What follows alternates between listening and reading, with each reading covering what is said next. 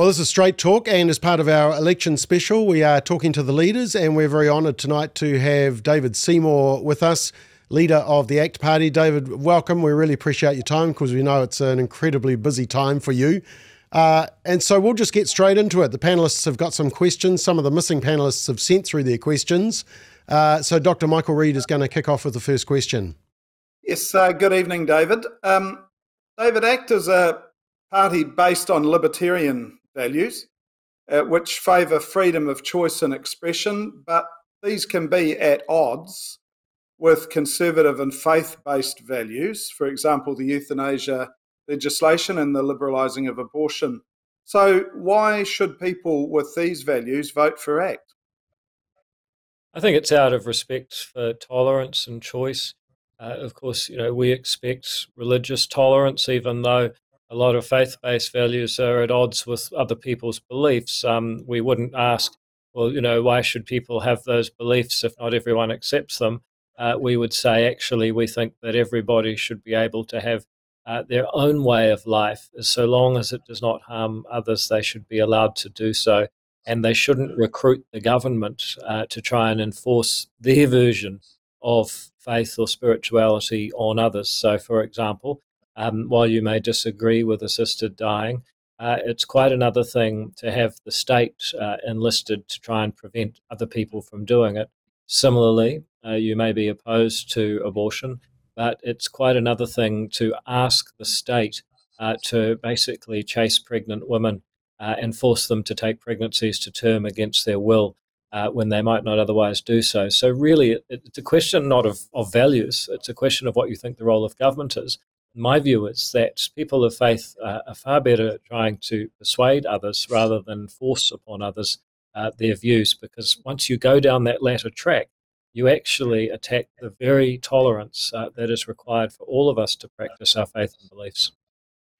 David, you've talked about wanting to expand the criteria for euthanasia, which you mentioned there. How far do you want to expand the criteria? I mean, overseas it can include children, disabilities. Canada is moving towards mental illness, qualifying from next year, people sick of living. How far does that expansion go? Um, well, I'm not going to get into an argument about your mischaracterization of, of overseas law, but what I will say oh, is that well, I what mischaracterization was there? I mean, that is the case, isn't it? the, the idea that you can have assisted dying because you're tired of living, I mean, that, that's not legal in any country.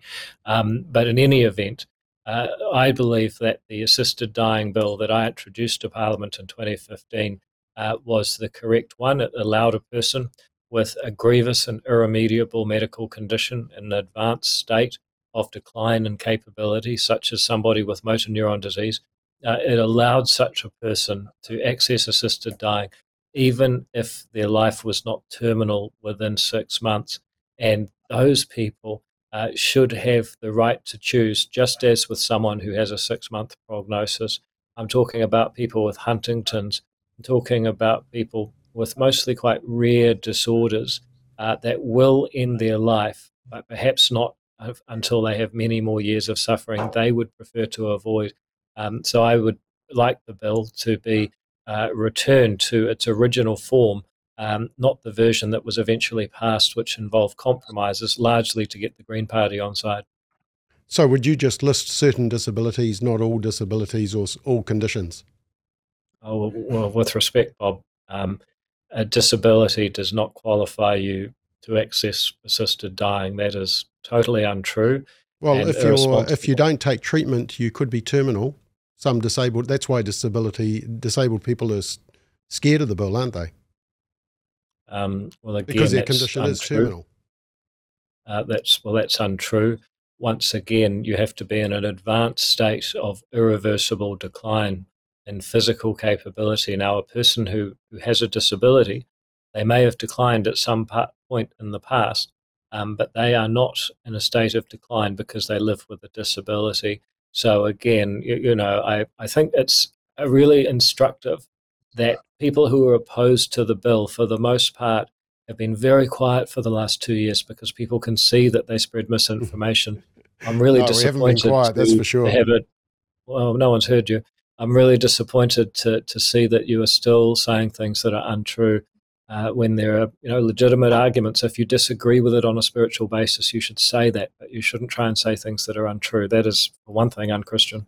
Well, I think most people disagree because of the vulnerability of uh, people who are sick and towards the uh, perhaps the end stage of their life or having difficulty. But are you saying to me that you would never consider uh, mental illness um, as a qualifier? I'm sorry, the, the legislation explicitly excludes people with a mental condition.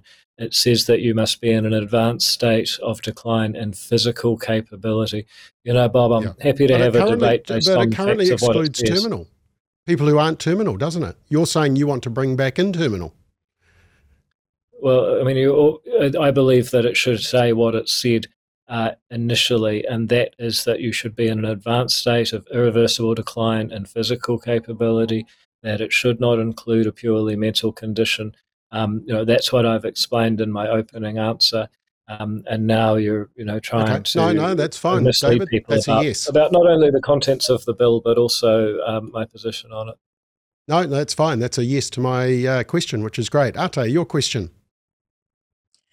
Um, thank you, uh, David. Are you wanting to remove the charitable status of churches, and if so, why and which ones? Because churches and Christian organizations have built up New Zealand society for generations through the generous donations of their members and hours of voluntary uh, work.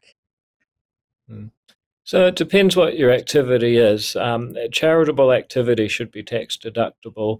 Um, and to the extent that churches are involved in charitable activity, they should find that that activity is tax deductible. Um, but if you are running what is really a business and claiming that it is a charity, then I, I think you should pay tax on your business activities and then transfer money to the charitable arm of your organization. So, Mission Estates, an example, Sanitarium, an example. I don't want to pick on those ones. You if you, you ask for examples, um, but there's also a number of churches that you could argue um, are a lot more like a business than a charity that actively helps people day to day. And if they want to claim a tax credit, then they should have a charitable organisation that practically helps people and is charitable purpose and claims the uh, money back. Uh, and they should have a business side uh, which pay, pay, pays tax like anyone else doing similar activities. Simply about fairness that you pay the same tax based on the same activity. So, uh, David, is there which ones are you talking about? I'm sorry, I, I'm not quite following the question. No, you're talking about, uh, you know, taxing, removing their charitable status. So, which churches and Christian organization are you talking about? Oh well, I've given you two examples. I mean, sanitarium would be one. Mission Mission Estate would be another that people have raised over the years. Okay. So it'll be very interesting. It's, uh, you know, the amount of work that's going to go into that. Um, be interesting. Thank you. I mean, if they're in business, David, and the money still goes into the charitable work, as it does with Sanitarium because it goes to Seventh day Adventist, um, you know, for example, Waipareira Trust are another one who seem to be doing very well business wise, and they're a charity. So, uh, you know, does that mean that ch- are you saying churches can't make a profit, or can they invest in capital investment?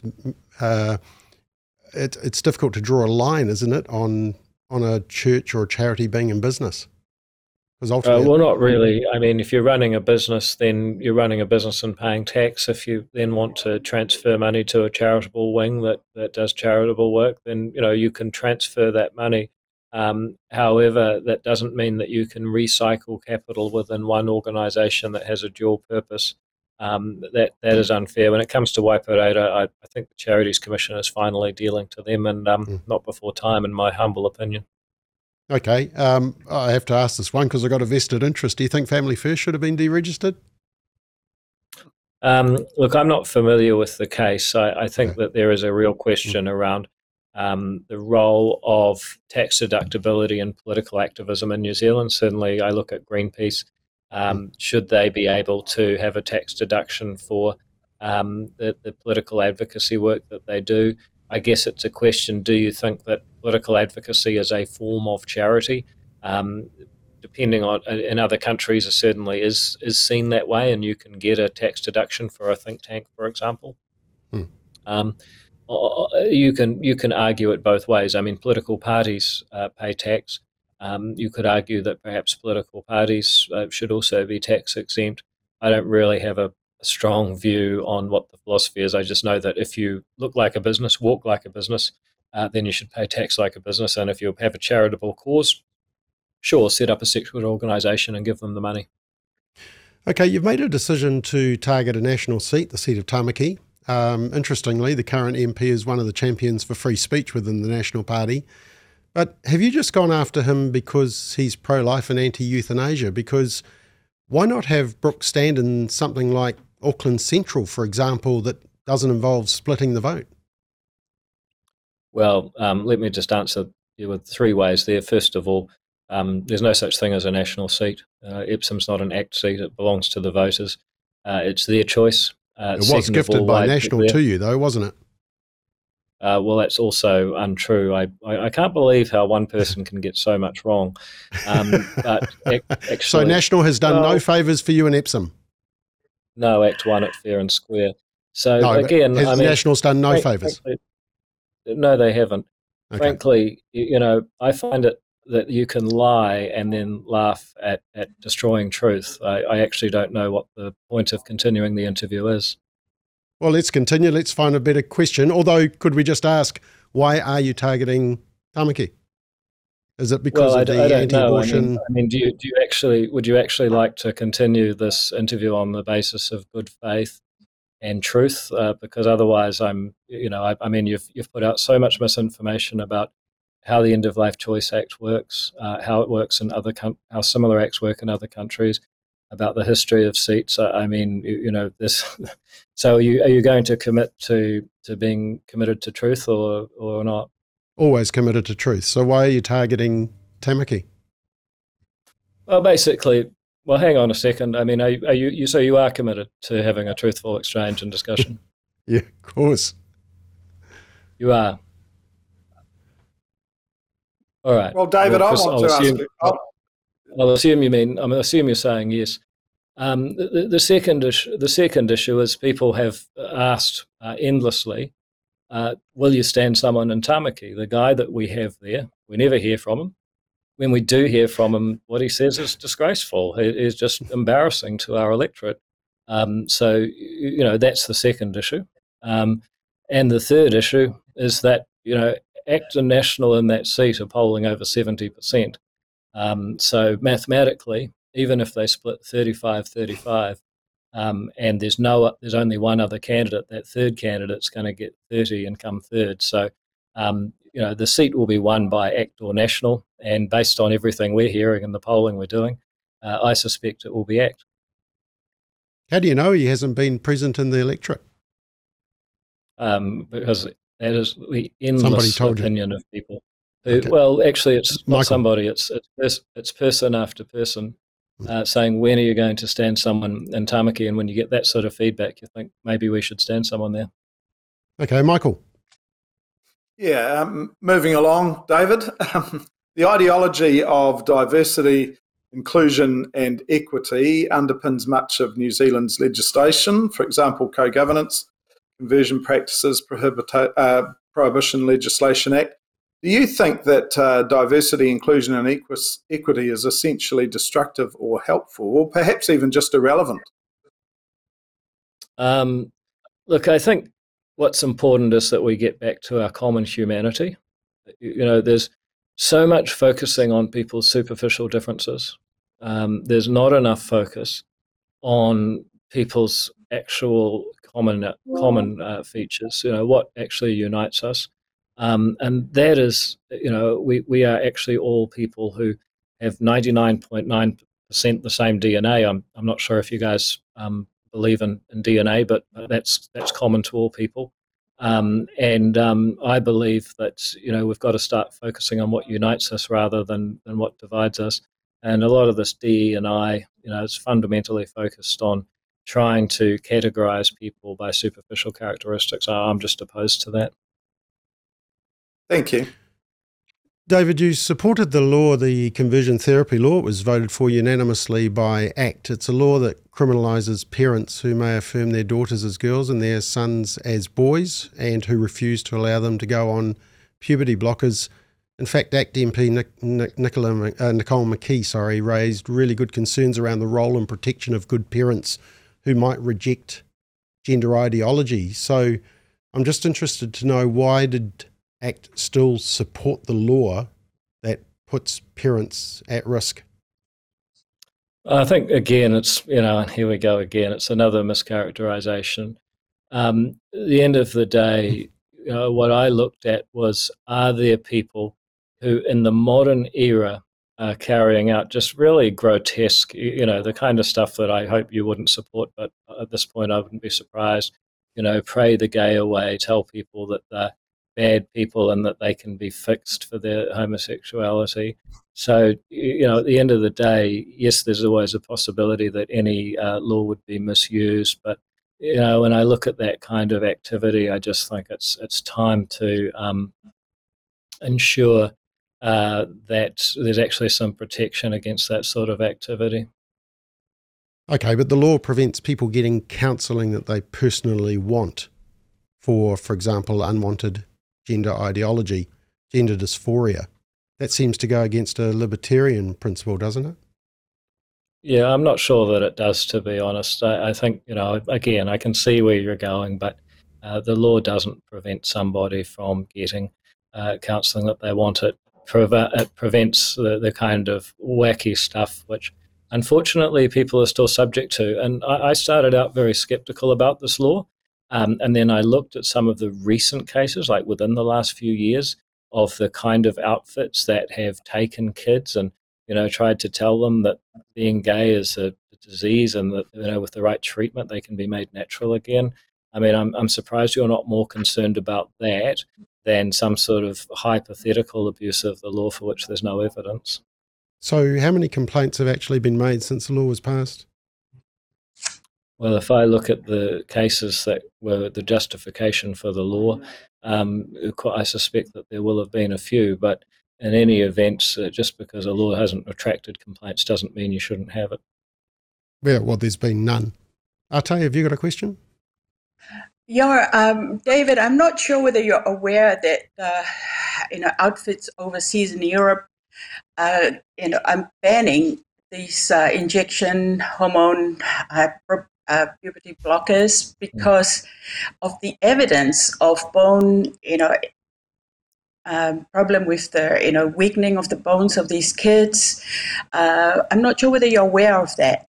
Uh, but you know, it's not just you know what you're claiming that it's wacky stuff. This is scientific evidence of the destruction that is happening to these children. So I'm not sure whether you're aware of that. And that, um, yeah, maybe I can send you some of yeah. for you to consider you're now, you're now talking about, you're now talking about a completely different issue. What is wacky is some of the pray the gay away uh, retreats and camps where um, people have been, you know, just predated on by absolute crazies that that somehow, um, you, you, know, the, the likes of Family First don't seem concerned about. I think you should be. Um, the second issue that's misinformation is, there, David. Don't don't accuse others of it.